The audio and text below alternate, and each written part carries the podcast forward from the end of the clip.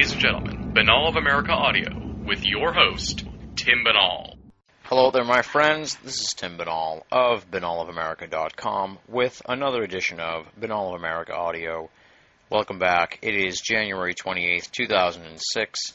This week we continue our discussion with Melinda Leslie on military abductions, also known as MILABs, and general harassment of abductees at the hands of this shadowy government powers that be type structure that uh, is studying the ET phenomenon. If you haven't heard the first part of the interview, we posted it last week at binnallofamerica.com. I highly suggest you check that out for Melinda's background and her general thesis on the MILAB scenario.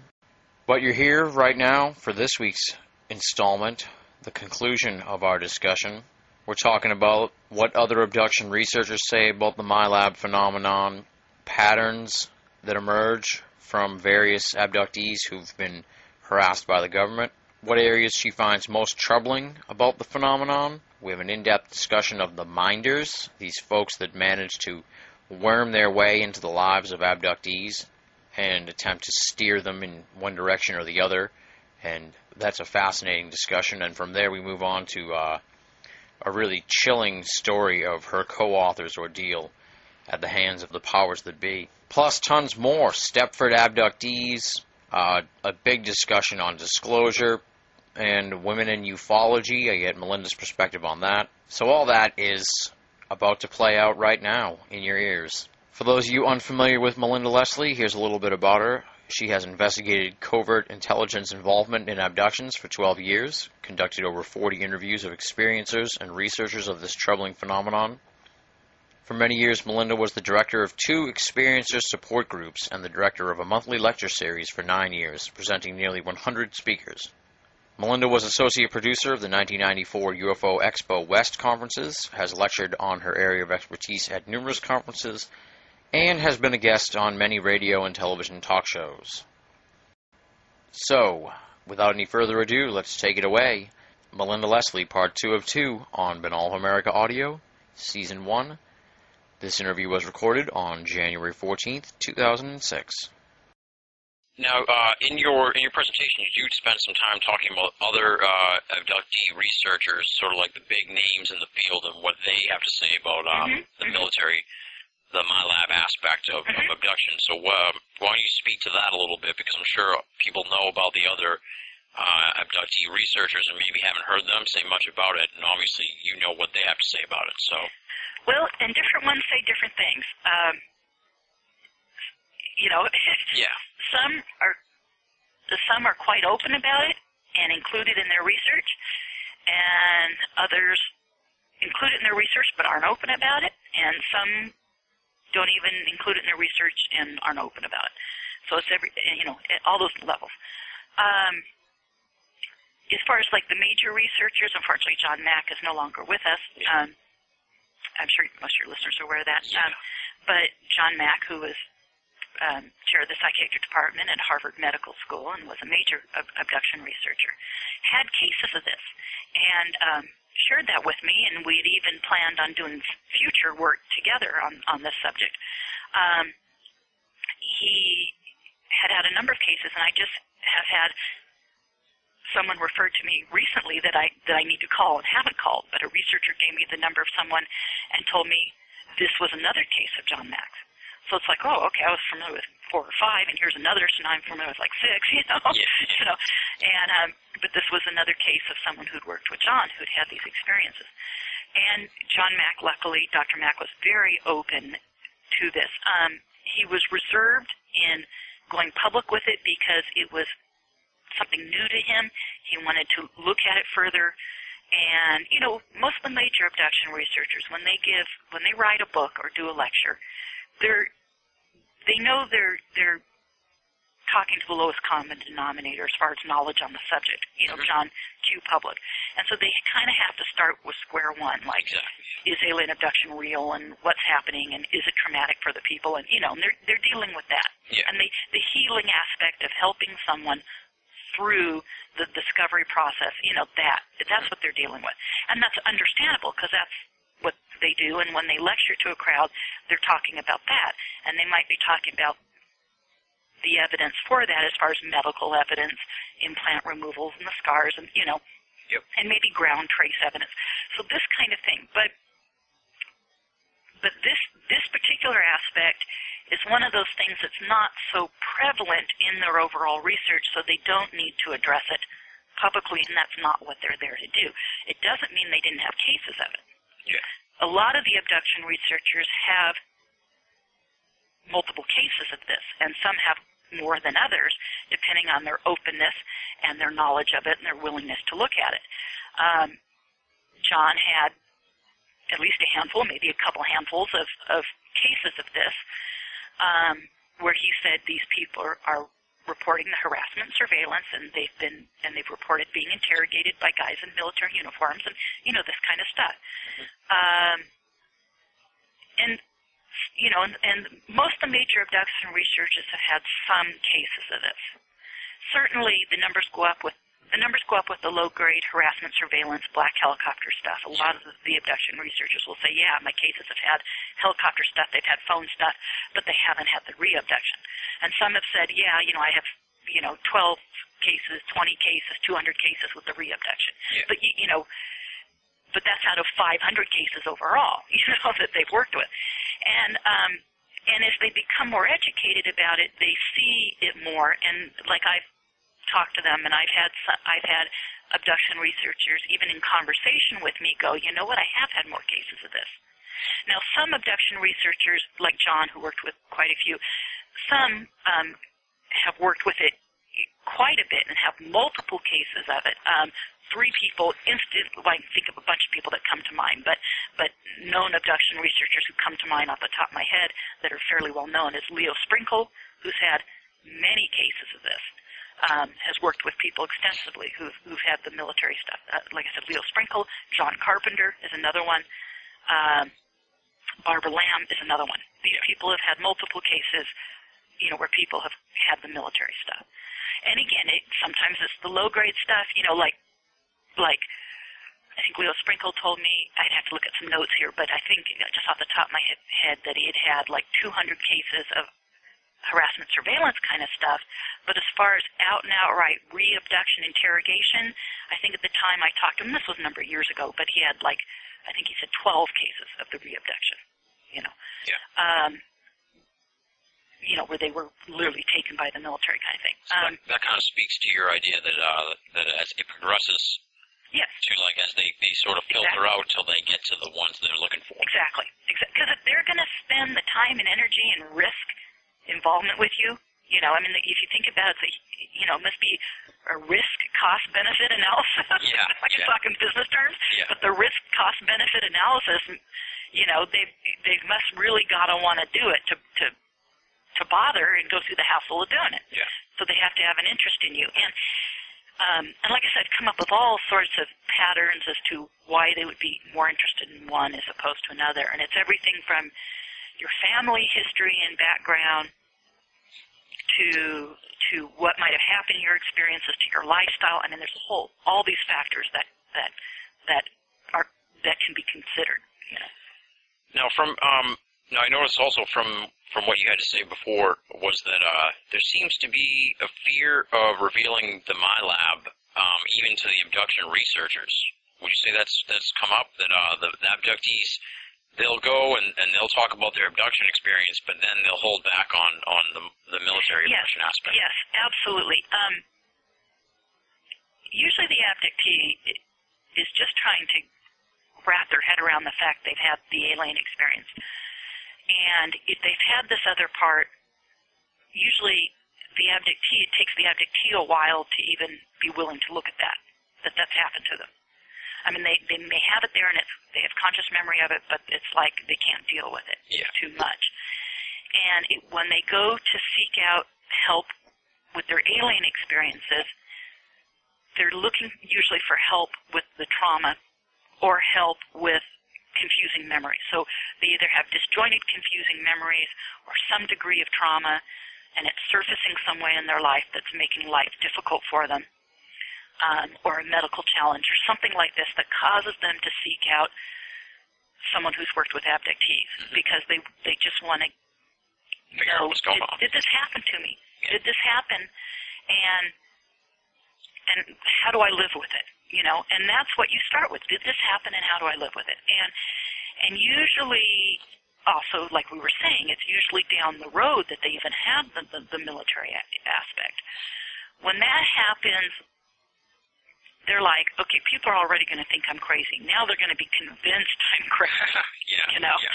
Yeah. And so there's a tendency, even though they may have told people they know, family members or friends or UFO researchers about their alien experiences, they're not going to bring up the military part because they think that this is going to discredit me. You know, I'm, I'm walking on a thin line already. Yeah. I'm not going to go there. Exactly. And and and so when they usually if they're meeting with someone who's going to do regressive hypnosis on them, like you know an abduction researcher, usually they're starting with the alien stuff, and they're not even going to get into anything that that they're that uncomfortable with Yeah. because they have to have a high degree of trust with that researcher or with that therapist to get into the deeper aspects. And there's a lot of, I mean, the alien scenario itself has so many levels of aspect Oh yeah. that you're you're going to work a while with a therapist before you get into the full sexual part of it, you know, Yeah. the genetic part of it, into the uh, holding your hybrid baby thing. I mean, that's going to take you a while to even get there. Yeah. you know? Yeah. and and you're going to get into those emotional things before you get into the technology stuff, you know. Now, given all that though, these scenarios do still come up, which is why these researchers have cases of you know people who've also had the military stuff. It does come up, It- you know. Um, it seems to me, you know, like I could say, from as many uh, abduction cases I know, there's a small percentage of overall abduction cases have the military involvement. Well, it makes sense that if that if Leo's got 600 abductees he's worked with, that 200 have had harassment surveillance and 12 or 15 have had reabduction. I think that's that to me sounds like a fair representation of the numbers, you know. Yeah. Yeah. So in other words, you know, out of a couple thousand abductees, only a couple hundred are going to have the military stuff, you know, and I mm-hmm. and I think that's fair. Or if a million abductees, then only a couple hundred thousand are going to have the military stuff, and then you're, you, that becomes really hard to go. God, could it be that many? You know. Yeah. And so, do I get a lot of cases of it? Yes, but I, but people are coming to me. First off, they already know this has happened to them before I hear about them, you know, and uh, and I'm known for talking about that, and I emphasize it, and you know, and I make a big stink about it. So, so, so I get, you know, so I get case, cases referred to me and stuff, but Exactly. Yeah. and but you know, again, I've talked to most of the I can't say all, but uh, certainly without doubt say most of the major abduction researchers, and they all have varying degrees of cases. This depending on their openness to it and their knowledge about it combined. Um, now, some one researcher in particular is not open to it, not that knowledgeable, and tends to see it as something else. But I've even talked to some people that have worked with him that tell me they have this, and and yet say, you know, I know he's not open to it. Yeah. And that's a shame because you would think, you know, but just because someone's a major abduction researcher doesn't make them a perfect person, you know, Yeah. by any means. And um, and so you know, even myself, there's parts of, of this scenario I I am uncomfortable with looking at. You know, I admit that. There's parts of the abduction scenario that I'm uncomfortable with, but you know, I try to stay just say, okay, what does the evidence say? What what are people saying? You know, and and try to be true to that, and not color it with my own belief system and everything. But you know, I'm I'm human. I I probably do, and so that that he would do that is is understandable. Exactly. And it sort of speaks to how you how we said the uh, the abductees are are timid to really come forward right away. And Oh, you know, oh, so they would kind of they- take the same mindset too. This is the last part. I I mean, I can say this unequivocally. You know, with all the cases I've worked with, this is the last part of everything that's happened to them that they're willing to look at, admit to, share with somebody. Yeah. Because remember, we go back to them saying that these experiences are so much worse. There's so much more trauma. There's so much more Yeah. anger. You know um, that you know the abductee knows they they can't talk about this without getting angry. You know, Yeah, kind of a thing. The rage, you know, kind of stuff. And they often an abductee doesn't want to share that. They want to appear that they're more, more okay with their experiences. You know, and so you know, I mean, I hear about it from people because those people have know that I'm open to it and know they can come to me and know I've worked with other people. And even then are very guarded even when they originally tell me. They're going to be like, "Well, have you ever heard like I said, they always say they always preface stuff with, "Have you ever heard of anything like this?" Yeah. And I'll only like blink and say, "Yeah, I had 50 people just this year tell me that." You know, Yeah. you know, but they think they're telling me for the first time because they're they're certain that they're the only one that's ever had anything that weird. You know. Exactly. Well, I think as the as your research gets gets more out there and and uh, uh, publicized, I guess would be the best word, maybe. But as your research gets more well known, then hopefully more people will will come forward. And that sort of goes to this next question: is like when you became an activist researcher, uh, did you get a lot of people coming to you, and then how did you deal with like all these people coming to you? Um, that must have been just a lot of like sorting through people and, and determining how to deal with all these different uh, experiences. it's not been that many. Fir- First off, too, I also want to say thank you for calling me an activist. Calling me an activist, I think, is like the ultimate compliment. Oh well, you, you are an That's activist, awesome. so- no, I do. That's like a compliment. Um, uh, it's not been that many. I mean, you know, truth is, and and I'm not even as public as I am about this and doing radio program or whatever. I don't. I'm not that extremely public about it, and um, you know, I've not done a major thing on television about it or anything like that. Um, so I I don't get that many cases. I just I happen to meet people as I meet them through researchers and through speaking at conferences and stuff, and occasionally people are referred to me. Um, I probably I've I probably only worked with like 50 cases at this point. You know, so it's not that many. Yeah.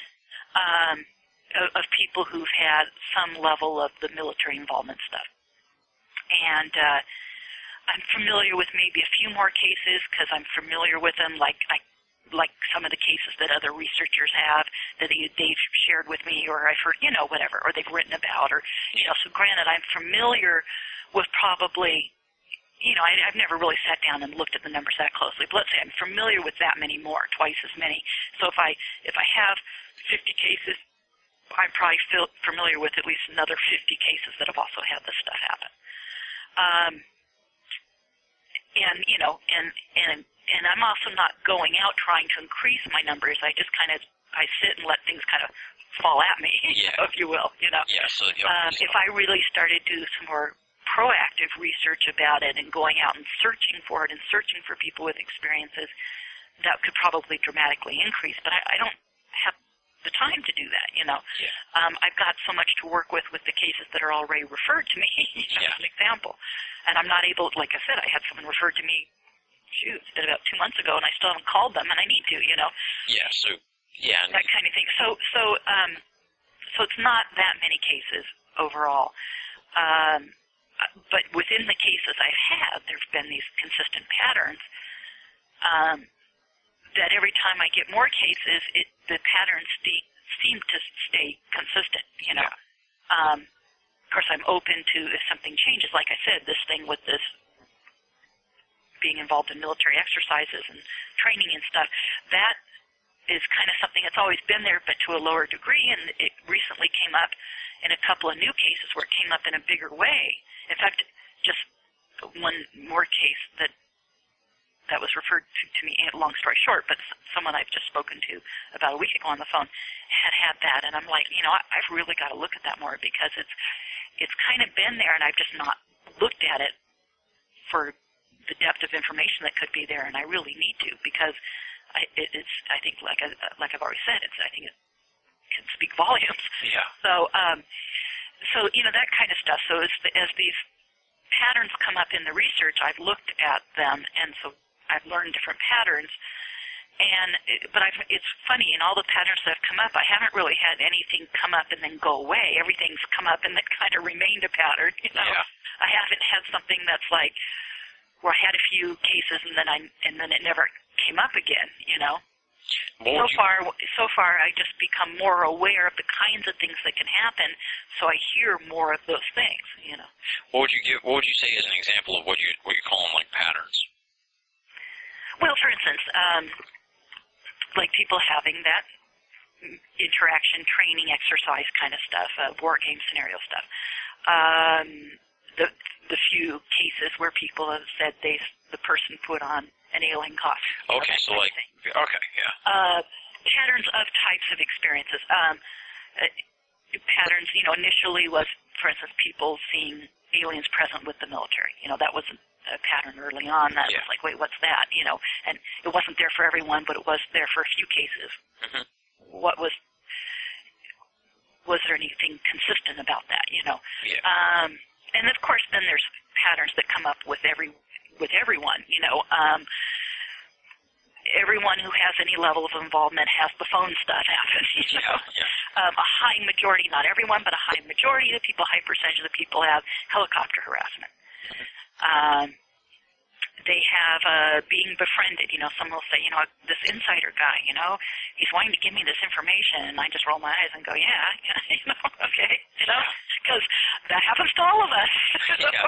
you know, um, you know, so that that kind of thing. So the the patterns that are across the board. Um, the follow-up m- medical procedures, the drugging, the mind, the mind control. Oh my God, the mind control. You know, that's one area that early on, talk about dragging my feet, not wanting to look at the prevalence of the mind control in this scenario. In this scenario, both to degree of how the mind control is used to manipulate and control the abductee, not only by the EMS, but of course I mean by the military, how they how they use it to control, manipulate them, how they use it to cause you to forget, how they use it to influence your behavior, but then that they're also using you as a test subject for developing further mind control techniques. You know? Oh yeah, And this, yeah, these areas, I just, I was so uncomfortable because it, it's like the alien costume thing. It's like this confuses this too much where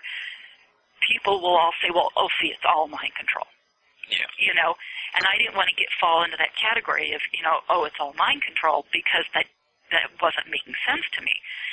But yet, the procedures and stuff were coming up where it's like, okay, I, can't ignore this. It's prevalent, and and now now it's there in every case.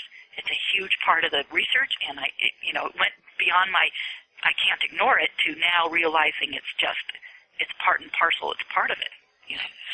Now, um, speak a little bit more to this minder thing, because that's really creepy. How do these people end up um, in the lives of the abductees? They just become like their friend, and how, how do they just? And how do the how does the abductee eventually know that it's a minder and not just their buddy? That's tricky. Good question. No, no, no. Um, uh, well, first off, it's like when you've met someone who's like an insider, that the way you met them has has a strange smell to it. You know, Yeah. where there's it's fishy. You know. Um, and then they're providing you with information and they're confirming some part of your experience.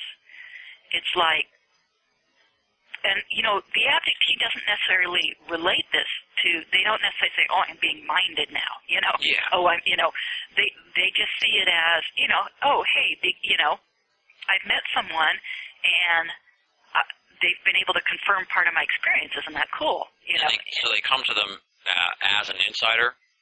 well, sometimes as an insider, sometimes just as a friend, sometimes as a romantic involvement. Sometimes it's like someone saying, "Hey, I'm looking out for you." You know, usually it's under the guise of someone that you think is there to help you.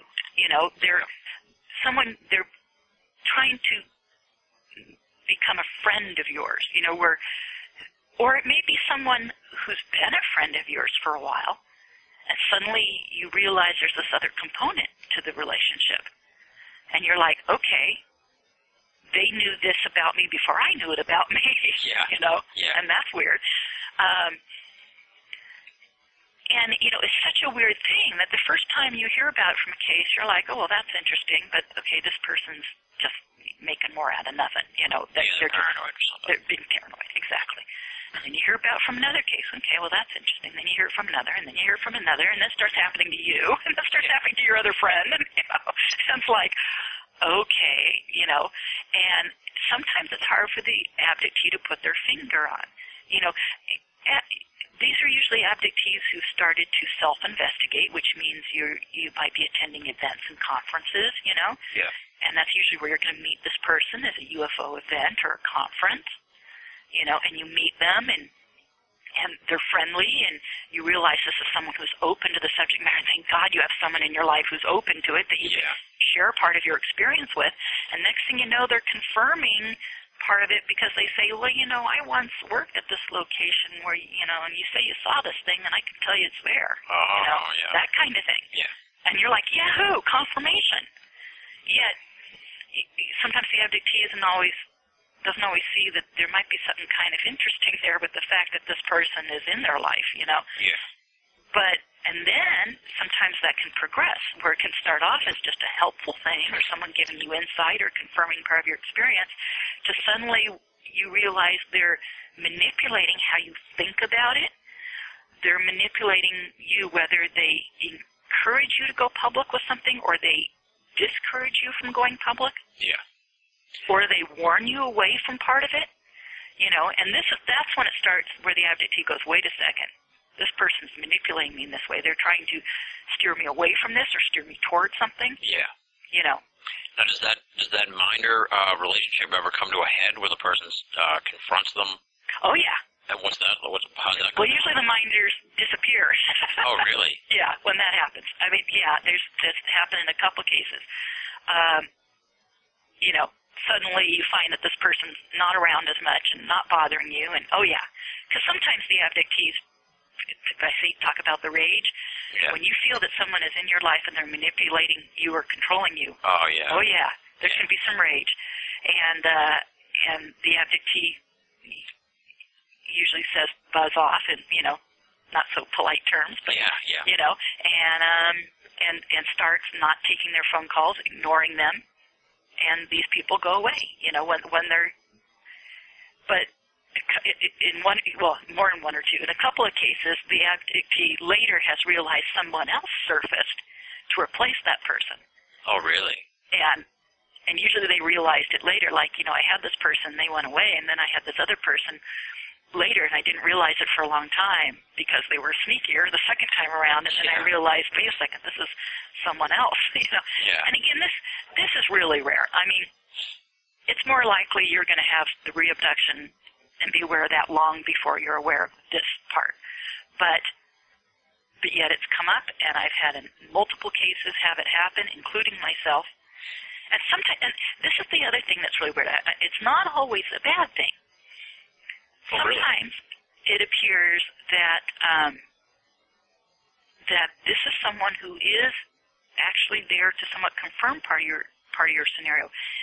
It seems that there are different factions within the cover-up guys, you know, Yeah. you know, within the cover-up cabal, where there are those that are wanting to get certain amounts of the information out, Mhm.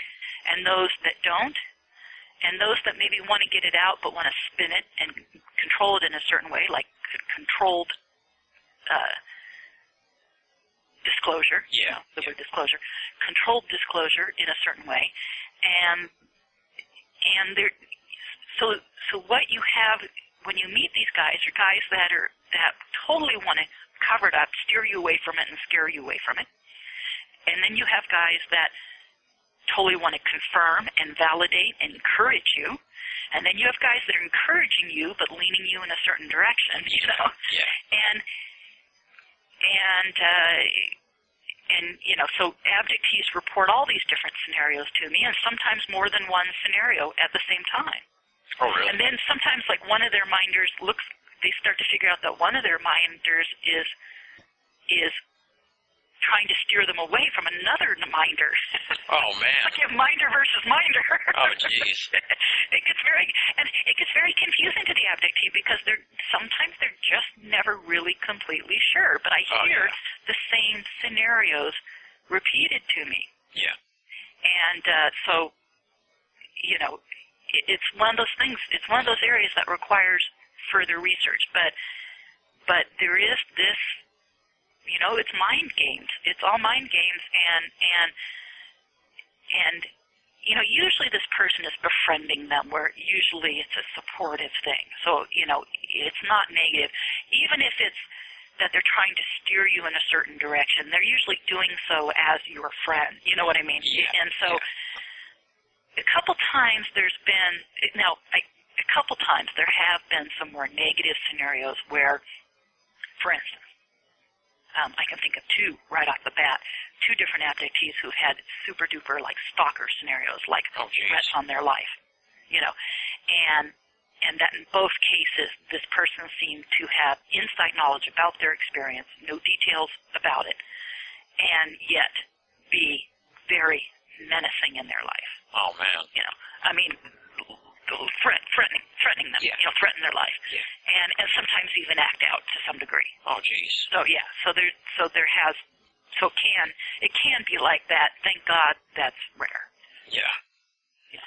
Um, now tell me a little bit about your co-author and the co-author's story because you sort of alluded to that in your in uh, your notes, your presentation and stuff. Were you, were you working on a book at the time, or was this just co-research? Well, I've kind of been on and off for like the last uh, somewhere between five and ten years, on and off, working on a book. I kind of started one, compiling stuff, chapter headings, you know, plugging stuff in yeah. slowly, and, and still am. And I've had a, a number of life obstacles come up that have constantly been putting it on the shelf. Yeah.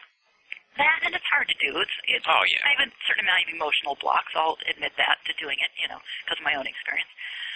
Um, but I, I've continued, and at, at one time, another abductee who had all, all this kind of same stuff and was looking into it, and I, and who was a, a friend of mine, had considered doing a book. And we started talking. We say, well, let's do it together, and that way we'll, you know, spur each other on, you know, Yeah. encourage each other. Yeah. And so that's that's what happened. And we started to work, and we went public with the fact we were doing this together, and we started doing presentations together and this kind of thing.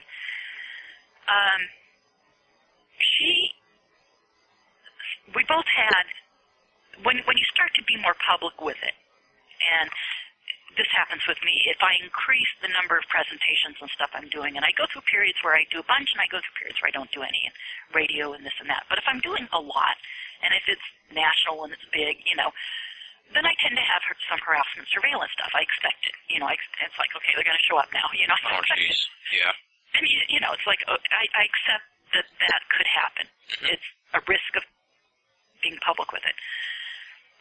But and I and I accept a certain amount of risk, you know, because I've also learned that they're they're they're mostly just threatening and annoying, and it's you know, it's like okay, you guys, it's just more evidence, you know, go bring it on, you know. Yeah. Yeah. It's not, You're on the right track, I guess. yeah, yeah, and it's, it's not a concern. It's, you know, I, I don't feel my life is truly threatened or anything like that. I think Well, that's maybe me. I don't know. That sounds crazy, but you know. But in her case, anyways, she started to have stuff happen. We both did, um, especially after a major national actually international radio broadcast. And um, and with her, we both started to have an increase in activity. I expected it. She did too. We weren't necessarily surprised. But then with her, it's in fact we we had something two days after the radio program where the two of us were abducted together and had a major reabduction um, with both of us taken together Oh man. and uh, very intense and lots of physical evidence and you know just the whole gamut of the severe kind of experience and um, and witness to what happened to each other and uh, and also a lot of physical evidence they broke down her door and damaged her door frame. We were taken. I was staying at her place. We were both taken from her apartment, and they damaged the the front door and the lock and the door frame, and you know, breaking into the house to get us, and Yeah. you know, and this kind of thing. And so, and damaged some furniture, and you know, so it was pretty rough. And um, anyhow, so uh, she then continued to have stuff happen, and eventually it escalated, and it escalated to the point. Um, there were many kind of final things that happened. All, um, but one of them, I'll give one scenario, was she um, was doing a little bit of, I think, some internet dating, and had met someone on the internet, and um, had had some good experiences with that. And you know, was cautious and, Yeah. and adult and doing it in an intelligent way. Well, she had someone that she developed a relationship with, and she had a date with them, and this was their first meeting.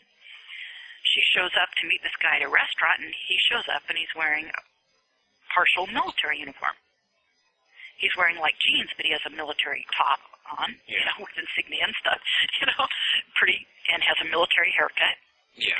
And she sits down and she's a little bit concerned about that, but not completely concerned because she's like, well, you didn't say you were in the military, but okay, you know, I know now, you know. and she sits down at the table with him and he proceeds to tell her some details about her experience that she'd obvious, you know, that he had to have known something to have known that because she never, you know, shared that Yeah. with anyone and certainly not with him. And then he proceeded to say, "We're, um, I'm here to tell you to not go forward with your research and to drop this and to not talk about it." And, and she's like, "Okay, well, you know, I've heard this before. you know, Yeah. she's had a lot of stuff happen." And he proceeded to tell her details about her sons. She had two grown sons. Details of where they lived, what they did each day, where they worked, what time they left for work, how they drove there, how they came home, So all they kids. all knew everything about them like they'd been monitoring them closely for a period of time. Yeah. Complete lifestyle like. And he said, no, you don't get it. You're to drop this or your sons will be hurt, period. Oh and, man. and was made it very clear that they were monitoring the sons at close range. yeah. And of course, you know, her sons had no idea, you know. Yeah. Yeah. Um, and uh, and you know, and said, "We will hurt them," Oh man. you know, and and it was obvious to her that they had the ability to grab them at any time, you know. I mean, because they were obviously monitoring them that closely. Yeah. and um and you know and and so and that that combined with everything so it wasn't the final thing. Actually i'll tell you what the final thing was when i gave this stalking scenario she was one of them. Yeah. and she had had a, a stalker situation where the guy knew details. This was months later. This was months and months later after that date even um where this stalker thing became very bad. And um and this person, in, in fact, the police ended up telling her because she was able to get a license plate on the car from this guy, and they were able to find out who this guy was, and they said this person has a, a, a record. He's done time for rape and child molestation, Oh Jesus. and so the police said you need to take this very seriously, and they even suggested that she move from where she currently lived, and um, and that became a very real, real threat to her. Oh yeah. And so, um, and and then and then, like that wasn't enough.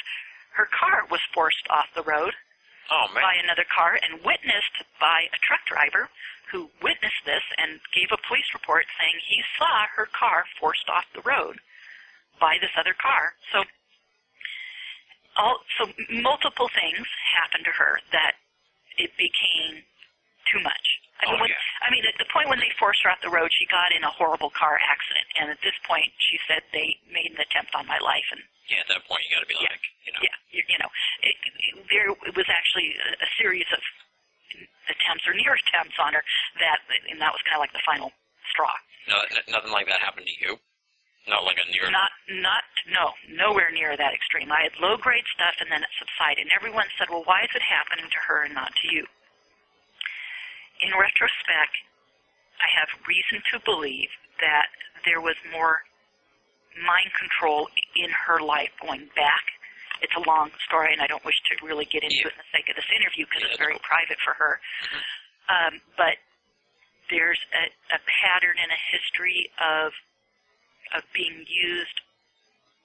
It's hard to put the finger on, but there's there is a pattern in history that suggests she was used in a specific mind control program um, for a, a, period of her life, um, maybe going back into her childhood, but in her 20s for about a 10-year period.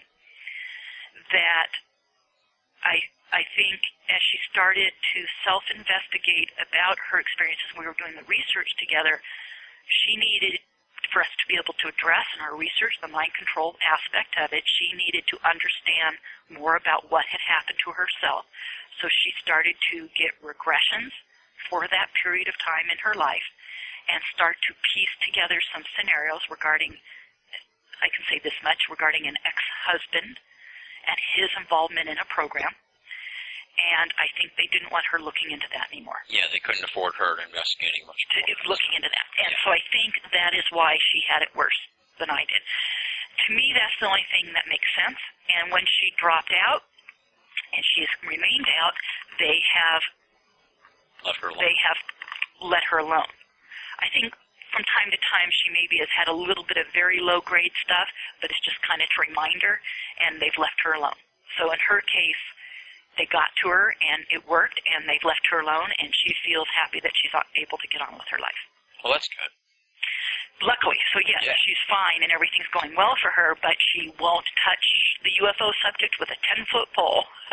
Well, that's sort of. won't even go near it. And she even separates herself. And, and unfortunately, she had a lot of major friends in the field and has has had to separate herself from those friends. That's too bad. But, Over yeah. time, there are a few people she's been able to remain in contact with, but very few. Yeah, it's very very sad. It's very very sad, and and but you know, it, um, you know, who's people often ask me if it got that bad for you, you know, and I said, well, you know, I I, I don't know how I'd react, but thank God it's not gotten that bad. I know, I know. But like I said, it's I think it had to do with this ex-husband of hers and, and his past involvement in something that I think um, they didn't they didn't want her looking into. And that that kind of speaks to something else that I noticed in your research too, was the uh, the concept of the Stepford abductees. Hmm Um, you say that you find a lot of people are uh, that that end up uh, like all of a sudden being like, I'm out, I'm out of this, and I, I can't do this anymore. And Yeah. Well, yes, and, Tell me and about that, unfortunately, because she's not the only one I know Yeah. who's who's dropped out. Um, a few people um, just say, you know, I I can't handle it anymore, and so they have gotten to a few people that where that person has said, you know, I'm going to lay low at the subject because I need my life again. Just like she said, you know, she said, I need my life. I I can't risk my family being hurt, and I don't don't want to be hurt, and I want to keep my job, and you know, and so uh, other people have done that, and um, I, I, I can think of a couple of MILAB cases besides hers. Now hers was probably the most dramatic, but um, a, another thing they'll start to do to really tweak you. I mean, when they want to when they when they want to mess with you, they can mess with you in a really easy way to mess with someone. Of course, if you get to their kids or their family, that's an easy way to mess with someone. yeah, But if they don't have kids, another easy way to mess with them is financially or through their job. And I have a, a, another major abductee. This guy's been written about in books. I don't want to say his name right now, but he's That's been cool. written about. What? I said that's cool. Yeah. Major case. He's been written about. Um, known by a bunch of researchers and stuff. Had major MILAB stuff happen. That's even been written about with him. and uh, they messed with him financially. And and he start he's tried to start up a company and they ruined that for him and tried to start up another, they ruined that for him and and finally he realized the only way he was successful in these areas is if he completely laid off the subject. As long as he laid off the subject, you know, his he was able to fix these things. Yeah, But every time he'd get back into the subject, they'd screw up his finances again. yeah, And, you know, you hear one story like that, and again, like I said earlier, you think, oh, you know, paranoia. This person's just having financial difficulties, and they're relating it to this because, you know, Yeah. they're wanting to blame something.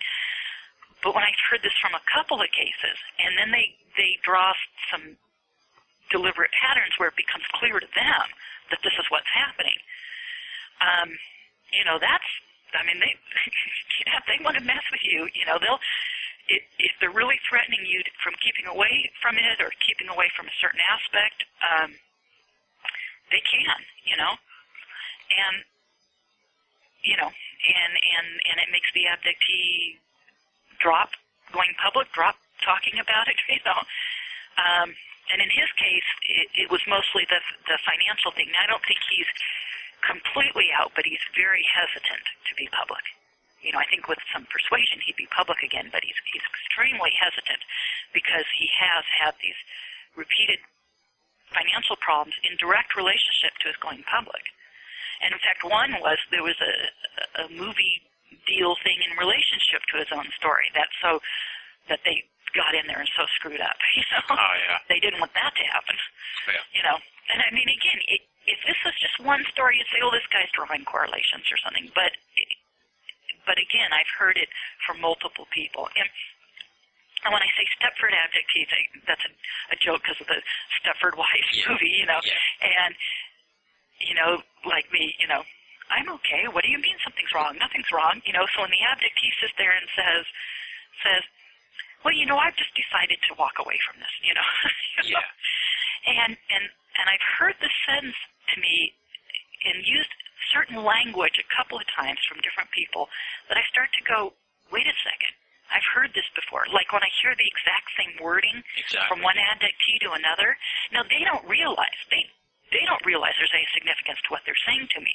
But when I've heard the exact same wording and the exact same phraseology from another abductee, I I realize, oh my God, this is a post-hypnotic suggestion. This is mind control. This is they, they've been influenced to say this, that it's coming out in a certain phrase, Mhm. and I've had more than one abductee say, say that same phrase to me. And I've had this in different scenarios. This can happen in, in the experiences themselves where the abductee relates a part of the experience and uses the exact same phraseology as like, they told me, like the abductee will be saying, in my experience, in my interrogation, they told me this or they did this or they explain this to me, you know, and Yeah. then they'll give a phrase and, and it's uncanny how many things I'm hearing over and over from the exact same people, which also suggests the reality of what's happening to them. I mean, I wouldn't be having them repeat back the exact same words said to them if multiples of these people weren't in fact hearing the same thing, you know. Yeah. And so this this thing about I'm going to walk away from it stuff, again, I've heard some of the exact phraseology used. I mean, when I when someone says it to me and they look at me and they're saying it like, you know, they just think they think this is their own thought and they say, you know, Melinda, I just got to walk away from this, you know. And I'm not giving the exact phrase now on, on purpose, you know. Yeah. But but it but if it's said in a certain way, I mean, talk about I get hot and cold running chills up my spine. Oh, yeah. I, and then I go, because it's like I realize, oh my god, I've heard this exact same thing. Yeah. Now, do You you know? try to talk these people like out of it, or you just sort of like? Well, yeah. Then I tell them what you just told me. I'd had two other people say. You know, I've had three. You know, what you and I, granted, not a lot. I mean, I've, you know, I've I've had, you know, two and three people say one thing, and then another two or three say something else. You know, kind of thing. But Yeah. but still, it's like now if I hear those things again, I'll be like, I've had four people say those things to me. You know, and um, uh, you know, and of course I tell them I've heard this. In fact, the the very guy I was just talking about, and what he was saying to me, I had just had someone like two days before, and that's what was so weird. It was the timing thing, and I said I just had someone say that exact same thing to me two days ago. He goes, "You did," and I said that exact same phrase you just said. He goes, "Oh God," and then he realized, you know, he's Yeah. like, "Oh my God," but that didn't help him feel like, if anything, it just confirmed for him how much they were really screwing with him Yeah. because he's telling me about his financial problems and then gives me this phrase about how he wants to drop out of it. And it was the exact same thing someone else had just said to me two days earlier, and and I'm like going, you know, and he's like, oh God, they programmed me to say that. And I said, I think so. I think so. You know, and uh, but that didn't that wasn't reassuring to him. You know, bad. Yeah. you know, and um, so and at the same time, when these people, I can understand wanting your life back. I can understand when when you're really tired of the control and manipulation. When you're, you know, I mean, in both of these people's cases, the people they were bef- befriended by, the groups of people they were hanging with, the way they were being manipulated. I mean, those two people within two days of each other. In both cases, man, do I understand Oh yeah. their total burnout of it, you know. Yeah. But but at the same time, it's like it, it you know it, it's hard because it's like don't let me be the only voice out there saying this, you know. Yeah. And I mean, thank God I'm not, but but at the same time, it's like you know it's hard for me. And then I hear that, and I and then I think, you know, are these people being programmed to say this to to say that specifically to me to discourage me? Because when I hear it, it's very discouraging for me to keep going. Yeah. You know, and um, but you know, yet I am for now anyway. You gotta keep plugging away, I guess. Yeah. yeah. Now, with um, with these MILABs, it sort of creates a paradox of disclosure because uh, a lot of times what people say, obviously disclosure being the ultimate uh, release of the UFO secret by the government. For those of you who uh, you know just catching up with uh, the UFO world now, you know, just a little backstory for those people. Um, the MILABs, they sort of create a, a paradox of disclosure because it's going to be really hard for the government uh, if they're going to release UFO information. Um, it's going to be really hard for them to justify uh, the military abductions and just to explain them if they're even going to touch that. What do you think of um, sort of how the MILABs, if, if it was just UFOs coming here, I could see how the government could tell us, but they've done so much illegal and illicit activity to keep the secret going. Um, They're causing their own like paradox of secrecy. What do you I yeah, without a doubt they are. They're definitely got a, a catch twenty two going, and and that's that to some degree I think is, helps perpetuate the continuation of the cover up and continuation of non disclosure, um, or a very controlled disclosure because there's an effort to really control it. Yeah. So, um, and uh, therefore, I don't think the MILAB scenario will ever come up. I mean, it, it can't, you know, because, you know, because of us, you know, the purely outrageously illegal Yeah. and immoral nature of it. Um, I I just, um, I mean, I, th- I think it may be addressed more and more by the UFO community, but as disclosure happens, I think, I think disclosure is going. I can't imagine the disclosure scenario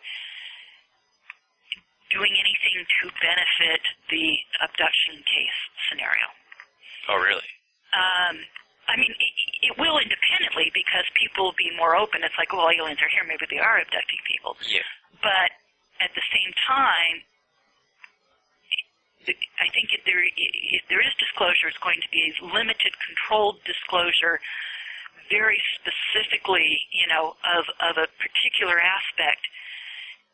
To to if anything, to say yes, you know, yes, there are UFOs, or yes, they have crashed, or they visited here, but that's it. In other Yeah. words, don't look any further, you know, kind of thing. And and um, because I think the abduction scenario is so extremely problematic in that area that either it'll be just completely separate from it, or there'll even be a negative spin put on it.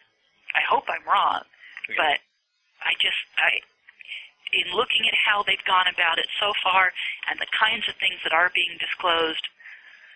Well, luckily at this point it just seems to be separate from it, and I and and I think that's the best we can hope for is is that is that there'll be a disclosure of certain things, and it and it will be just separate enough from the abduction stuff that that uh, that it won't put a negative spin on it. And you know, and maybe people thinking, well, okay, if they have come here in the past, maybe they are currently coming, and maybe they are doing this. You know, Yeah. it might open up people to to to the idea. But disclosure initially, I don't think will address it at all. I'd, I'd be extremely surprised if it did in any way, and and hence not addressing the alien abduction. You know, you're not going to be addressing the, the military part. And even if the alien uh, abduction scenario ever got addressed, it would not include the military aspect. I um, no. well, yeah, cause uh, there's so much. so. Yeah, there'd be so much. Um, people be really responsible for for what they've done, and, and they wouldn't want that, obviously. Now, as far as it's it's funny, it's you know the MILAB stuff is completely problematic in in the idea of them disclosing something. Yes, but the MILAB scenario is so important to understand to understand how there has been this control and manipulation of the information and why there isn't a disclosure. you know, so it's it's you know understanding it helps you un- helps you understand some of the underlying patterns as to why and how they're controlling and manipulating the information. Um, the more the more I've gotten involved in the MILAB stuff, the more it's made me realize that, and I won't get. I'm not going to say that there won't be disclosure, but it's more like there really. This is going to sound crazy, but but I mean this. It's kind of hard to define, but there really isn't a cover up. It's always been about a control of the flow of information. Yeah. So, I mean, the byproduct of controlling the flow is you're covering up other stuff. So by default, you're covering up. But it's not like there's ever been an attempt to cover up. The attempt has been to manipulate the available information. Mm-hmm. And I, and I think that is happening big time. I think it's always happened in the UFO community, and I think it's happening even more so now. What? What? How do you uh, get in depth a little bit on that? What do you mean? Um, more so now. Well, just the, just the, the manipulation, the information, certain things being de- deliberately leaked out. Um, you know, uh, I think there might be like a series of Rorschach tests, if you will, you know, ink blot tests, where they Yeah. where they're putting certain things out there to see how the community runs with them and what what it does with them. Um, you know, I, I'm extremely suspicious every time I hear of an insider disclosing or something. Not to say discount them all; they may be the real thing, but is there an underlying reason to their doing it? Exactly. Yeah. is there some manipulation behind the scenes to why they're doing it? And and I'm cautious of that. Yeah. And and and and I and I think this subject matter has always been controlled and manipulated. And it took my really being involved to the depth of realizing what is happening and and how much they've done with the technology and this kind of thing to to to to see that. In other words, you know, that's that's something that that sounds like an absurd statement on the front, but I think when you're involved in this in this subject deep enough for a long enough period of time, you naturally come across that as as as kind of the only viable explanation, you know. Yeah. And um, and you know, cover up becomes an incorrect term, you know, because it it's always been about the, the controlling what information is available and uh, and and influencing the way people think about that information. Now, as far as disclosure in general, I always kind of like to get a, an idea of what other people think about it because everybody has their own opinion. Um, do you see the idealized uh, idea of disclosure happening, um, not just in the next few years, but just in your lifetime This in general? You know? I think it's been happening all along. That's part of why. That's part of why we have to say, well, it's not like a cut and dry thing. It's not one or the other. You know, um, it, it's been happening. There's been a continual release of information out, and I think that that is increasing. Is there some end game in mind? Um, where then this society accepts this as commonplace, yes. I don't know what that time frame is. I don't know if that's five years, ten years, twenty years, fifty years. I don't know what that time frame is. But I but I but I see it unfolding at an ever increasing rate. So I think I think disclosure is happening. It is, it is happening. It is happening. Granted, as us in the community would like to see it happen faster. Do I want to see it happen faster? You bet. Yeah, yeah. You bet. I mean, because then I won't have to fear ridicule as much. You know, I mean, yeah. You know, I, I want to see it happen, but but we can't say it isn't happening. You know, it is. Can we do things within the community to encourage that? Yeah. You know, one of the things you do to encourage getting to receiving better information is being a better investigator. When you're a better researcher and better investigator, you get leaked better information so we all need to like dot every I and cross every T and be really evidence based, and you know because that's how they're going to say, okay, they're ready for the next, they're ready for the next level. The UFO community is ready for that next level of information. We have, it's like we can constantly prove ourselves as we're, you know, worthy of the next level. I know that sounds sick, but you know, but, but you know, um, and you know, and encourage the insiders and treat the insiders that come forward well. I mean, we haven't always. We've Yeah.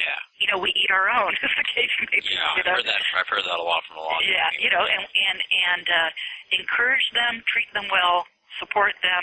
That doesn't mean accept everything they say blindly. No, do real research about what they're saying because remember there may be other reasons Exactly. behind the scenes as to what they're doing. That doesn't mean that doesn't mean don't pay attention to them or be overly suspicious of everyone. That means yeah, be suspicious of everyone, but but be supportive and do the research about them. Do the research, you know, that kind of thing. And um, um, because I think we can reach critical mass if, if enough people are disclosing, if enough insiders come forward, enough whistleblowers, you reach critical mass, you get the media attention, and that's when the game really changes.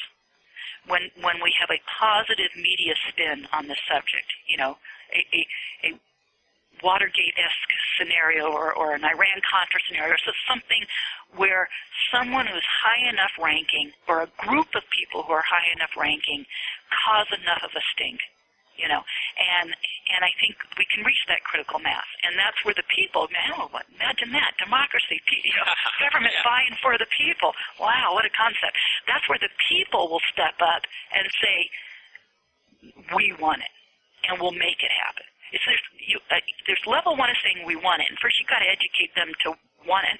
you know, we're at that level still. Then when they become educated enough to say we want it, then you give them the guidelines on how to make it happen. You know, and so uh, you talked about activism. That's what we need. We need activism in this community. So far, we're we're researchers and historians. You know, Exactly. That's you know, and we need activists. Yeah. Well, I think there seems to be an evolution of the field. I like to talk about it as an evolution of the field towards more of an activist, because we're at the point now where proving UFOs are real is really uh, that's been done almost. You know, with the exception of like having the uh, the actual craft here to show you. Yeah, you know, yeah. it's like we we can't keep trying to prove they're real. We got to sort of try and figure out what you know. We got to sort of like marshal the troops here to get this thing going. Absolutely, absolutely. And it's important that people know I think, that's a good way to put it. The evolution of the field. I, I, yeah, I think it is the evolution of the field. You know, and it's been a, when you look at 50 years of UFO research, it's been a pretty slow evolution. And I just think in like the last 10 years, it's made major headway, and and I think it's doing that exponentially. So um, I think you know over the next years, we're in for some you know some interesting developments in it, without doubt. Yeah, well, it seems like there's a, a lot going on with uh, the thing in Canada um, and that thing down in Brazil last year. So it seems like it's sort of happening around the world, and maybe it'll come to America finally. Sure. I mean, yeah, and then you, the thing in Brazil, you're right, and, then, and before that you had the COMETA report and that Yep, whole thing, yep. and then you have the the disclosure process in Canada, and you know, so yeah, and the media starts to pick up on it. So that's what I'm talking about. You know, I think I think the the scale will tip and will reach critical mass. Now, do you think it's a And I don't think that'll happen overnight, but I think it can increase exponentially where it happens over a period of time and suddenly 10 years later you look back and you go, oh wow, we know, it's been disclosed, you know? Yeah. Well, uh, do you think it's also like a generational thing where, like, uh, as as the next generation comes Oh, yeah. up, not just of researchers, but just of people in general, Oh, absolutely. young people come up, the idea of UFOs and you know, the public Well, opinion is. And we're just moving out away from the, sorry, World War II generation, but basically, you know, the World War II generation of, of you trust your government. They're Yeah. there for you. You believe them. They're, we're the best and the brightest and the best society and the best economics. And, you know, and, and when you, you know, when, when either that goes away or things change or you wake up from the dream or, or a combination of the above, you know, the, then you have, you know, subsequent generations who who look at things differently and and approach problems differently. And you know, so I think I think you're right. It's there's a generational change without a doubt, and and we're I think we're fast stepping away from a pro-militarization concept, you know, and and uh, and people, you know, and without doubt, people question the government Oh, more and more constantly. And if you look at how that, you just look in the last 50 years, last 40 years, last 30 years, how people conceptualize the government in its place. Y- y- 30 years ago, the way we think about it now would have seemed completely outrageous to people 30 years ago. Yeah.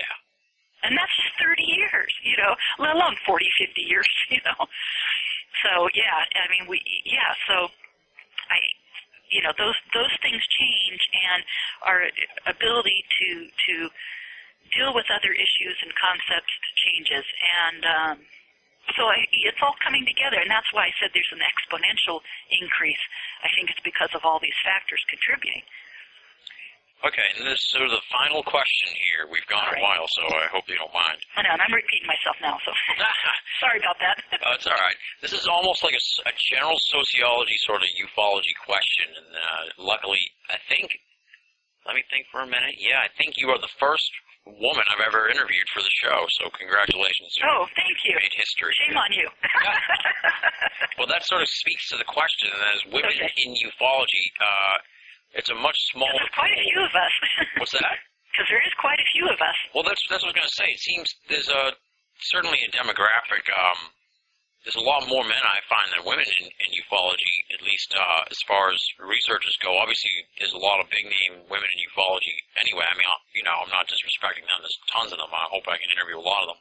Mhm. But um, but there seems to be uh, like a three to one maybe or something. I don't know um, ratio of men to women. That may be fair. I think three to one is about a fair scenario. Uh-huh. And um, and why do you like why do you think that is? And then what do you think of um of that of that sort of demographic breakdown in the field? And and, and does it seem to be more? It's like a three part question. Jeez. And uh, does there seem to be uh, more women in the abduction field than ufology? Because that's what I've been told. But uh, you know better than I would. I'll address this one first because the first one that comes to mind, which Okay. is, are there more, uh, or, or why aren't there more women in ufology in general? Yeah. Um, first off, and I think this can be applied to other subjects as, as well, at least historically, that there that there seems to be when it comes to things that are um, that involve military and military cover up kind of stuff Yeah. or technology um, that in those career areas, and maybe I'm making an untrue blanket statement, but my perception is is that is that they've tended to be uh, more places, you know, that that appeal to men than to women. Now, there are a lot of women, but we're also talking if we're relating it to UFO subject. If we talked about a, a three to one scenario on the UFO subject, you could look at any other field that deals with certain similar subject matter, um, things like polit- politics, military, technology, these kinds of things. Yeah. That which is predominantly when you know the aspects of the subject that you know I think overall in those areas it's a three to one scenario. So it's about the same. You think? I think yeah. Yeah. Now, I think also historically it was because women couldn't get jobs in those areas. So I think there's a historical thing you have to look at. And so I think in those areas is changing and changing rapidly. And because those were the areas of interest were because men were encouraged to have those interests and women weren't because there wasn't employment there for women. So women were encouraged to do things where there'd be employment for women. I'm, I'm you know, talking 40, 50 years ago. Yeah. But hence, those areas of interest were the areas of, of interest to men, and hence men would be the first to get into alternative subjects within those areas. Yeah. So I think you can look back and say, well, there was a societal thing that early on I think affected why women weren't involved in the UFO subject. And it was very much an old boys network for a long time. Yeah. Um, and then I think as you see the, that increasing in society with now the encouragement of women to get into those technical areas and into the military and into these kind of things, that you see those so you see those numbers increasing. I think to the same degree you see those numbers increasing in the UFO field Yeah. because now it's okay to it's accepted by society for women to pursue those kind of interests. I mean, I think it has been for a long time, but it, it takes a, a social movement time to adapt and change. Exactly. Yeah. You know, for the numbers to reflect. Yeah. And so I think we're seeing those same numbers reflected in. in I mean, I don't know. No, I'm I'll not a agree. I think sociologist, but I- this I agree is with a general this is a statement. I think you'd have to really ask a sociologist. But I think Yeah. the way that it applies to society, it's going to reflect in the UFO field. And I think that's just. I think that's all we're seeing is the same reflection. Yeah. Okay. Now, as far as the abduction subject, I don't think that there's more women to men. There may be more women hypnotherapists, possibly, and that may only be because it's those those areas of of um, of support, of nurturing, of um, and again, this is a societal thing. I think that women for many years have been en- encouraged to do those lines of work and stuff because of, of the supportive, nurturing, counseling, you know, Yeah. kind of areas. Yeah. Um, now, granted, there's a lot of male psychologists, a lot of male psychotherapists, Oh yeah. and you know, so I, I would say in the abduction subject, I don't know that it's more women to men. I think it's maybe about half and half. But it may seem like more in relationship to the rest of the UFO field because the rest of the UFO field is, was an old boys networks for so long, Yeah. predominantly. I mean, that's a blanket statement, but No, I predominantly. know, I know what you mean. Yeah. Yeah, and and so I think it may look like there's more in abduction, but I think it's actually more balanced in abduction because of people having an interest in doing counseling being more balanced men to women. Yeah. And that's again, you have to ask a real sociologist. Oh yeah. This was more just sort of like what your opinion on the whole thing. Yeah, was. that's my opinion. And it, I- it's a valuable opinion because you know, like I said, you were the first woman I've interviewed, and it's a question that I've wanted to, uh, to ask before. So uh, I think it's a. Well, I'm certainly not not the only woman Oh, definitely not. in this subject. Oh yeah. I'm not the only woman in the abduction field by any means. I'm not the only woman uh, even in the MILAB subject, and and there are uh, many women researchers in the UFO field. So um, We're working on getting them on the show. Don't worry. Yeah. maybe it's your own personal bias. I know I just No, no, just no. give you a bad time. Some people just don't email you back. That's how it works. Oh, You know, I mean, come well, on. that's true. Wo- Women women are not as good about emailing back. No, I'm just kidding. so I'm getting booed at. Oh no. Um, well, we should probably wrap it up here. I've, I've taken up way a ton of your time. I really appreciate it. Um, sure. well, like I said, thanks, thank you so much for appearing on the show. I really appreciate it. Um, what can we expect from you in, in 2006? Do you have anything big coming up that we should know about? Um, well, uh, actually, um, now you say it, uh, well, I have not written a book. Um, a co-researcher, kind of a, a research associate of mine that's helped me quite a bit with my research, and we work together on projects, has has written a new book. Um, it's, he's in the process of kind of coming up with the final title of it.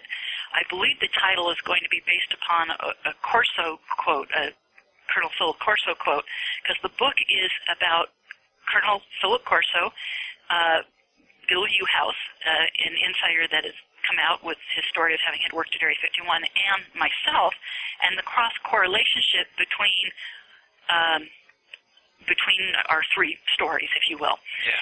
And um, and and uh, the book is by Randy Kopang. Um, it's at the printer as, as we're speaking now. Awesome. So I expect uh, by the end of January there'll be copies available. Um, it could probably be easy, easily picked up at UFO conferences, and maybe um, search by the name Randy Kopang online, and you might find something in association to it. Um, How do you spell the name so people? Randy is R A N D Y. Kopang is K O P A N G. Okay. But anyhow, so um, that's that's exciting because I'm going to be featured in in this book, and it, it it it'll address many of the things that we just talked about in the context of this interview. That's awesome. And um, How about conferences? You're going to be speaking anywhere uh, that you know um, the next there's year? a, a a local conference I'm going to be uh, speaking at, I believe, in April here in Orange County. Not so much a conference, just a, a speaker event Yep. uh, called the Orange County Freedom Forum, and I, I just got asked to speak there in April. Oh. Um, they wanted me to speak earlier, but that's the date that works for me. So, so it's the first week of April, um, the Freedom Forum of Orange County, and then um, I believe I'm going to be speaking at the um, Los Angeles UFO Expo, um, the one put on by Lisa Davis, Mhm. um, in September. Uh, there hasn't there has been talk about my speaking there in the past. There's not been a, a, a formal uh, invitation yet because it's too early. But um, but because it was discussed in the past, uh, I believe I, I feel fairly secure that I that I'll be asked to uh, to to speak at that. Awesome. Yeah, ba- ba- I mean, basically, she did ask me in the past, but it, I, I realize when you get closer to the conference, things can can change. Yeah. Um, and I would have to have a you know a, a, a formal invitation, but I, I have reason to believe I'll be speaking at that. So you're optimistic or cautiously optimistic? Yeah, and that's that's um I said September actually it might be November. Oh, okay. Yeah, when she does that, I, it's uh somewhere between September and November. All right. Well, thank you very much for appearing on the show. Um, like I said, I was chasing you around the X conference all, Yeah. all uh, April, all then. I, I I apologize for not having the time then to. Oh, don't worry about it. Well, when I was doing the research for the interview, I thought to myself, I'm like, oh no, she probably thought I was a crazy minder or No, like no, some no, of no, government guy. I'm like, oh no, no. I'm not. To the best of my knowledge, Don't I'm not. the wrong way, but you don't come across slick enough to be a minder. No, I'm kidding. That's I'm probably good. kidding. That's probably why I do get a lot of emails back for interviews. Maybe people appreciate my folksy nature. no, I'm just kidding. Sorry about that. Oh, don't worry about it. Uh, Um, but yeah, thank you very much for the interview. I really appreciate it. I'm, oh, you're welcome. I'm sure the people are going to really enjoy it, and um, I'm really glad to get, get your research out there, and, and for people who hadn't discovered it yet to. Well, thank get you. I a chance to appreciate. I appreciate you. You. Uh, I appreciate you doing that. I mean, it, you know, it's always good to to get the information out there and educate people. And I appreciate you not only helping me do that, but I certainly appreciate you uh, doing that on the subject matter as a whole. Oh well, thank you very much. You're welcome. That does it for this week's edition of Binnall of America Audio. Big thanks to Melinda Leslie for stopping by and giving us so much time and really digging into the MILAB story with us. I want to thank Leslie and Chiron of binnallofamerica.com for your continued help and support with the audio series. Also, big congratulations to Chiron for one year of spectacular columns at binnallofamerica.com and chiron.net. It is my pleasure to help bring your stuff to the masses. So thanks for being a part of binnallofamerica.com. Also, big thanks to the websites out there that have been picking up binnallofamerica.com's audio series, Binnall of America Audio, and spreading the word. I really appreciate that.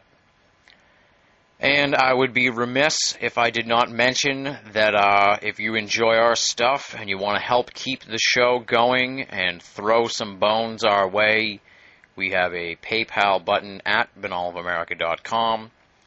You know, throw some change in the bucket and help me dance. That's all I'm asking for. You can find that at binnallofamerica.com, where we update daily with columns, uh, reviews of other esoteric radio shows, esoteric news, esoteric parodies, and a host of other things that's updated daily, and you can find it all at binnallofamerica.com, www.binnallofamerica.com. Next week, it is February 4th, 2006, and we are going to be talking to Colm Kelleher, co-author of Hunt for the Skinwalker. It's one of the most talked about books of the last few months. Uh, he's done the rounds of the talk show circuit, and now he's coming to Binnall of America Audio. I've heard many of his big interviews with regards to the Skinwalker book, so we're we're, we're delving into new ground with Colm Kelleher. We're talking about the Skinwalker Ranch. We're talking about NIDS. We're talking about Bob Bigelow. We're talking about what he thinks was going on at NIDS and where NIDS is going in the future. It's going to be just it's just an awesome conversation. You're going to enjoy it, I'm sure. That will be at binnallofamerica.com on February 4th, 2006, next Saturday. Be there or be square. Ladies and gentlemen, thank you so much for listening. Thanks for being a part of the audio series. Thanks for sticking around. Thanks for finding us after our hiatus. I really appreciate it. I've got tons of emails from people saying, hey, you're back, this is great, and really just keeps us going. We appreciate it. So stick around. We got tons of great guests in the pipeline. They're going to be coming up all throughout the winter and spring here at Binnall of America Audio. So, thanks for listening. Until you hear from me next week, this is Tim Binnall signing off.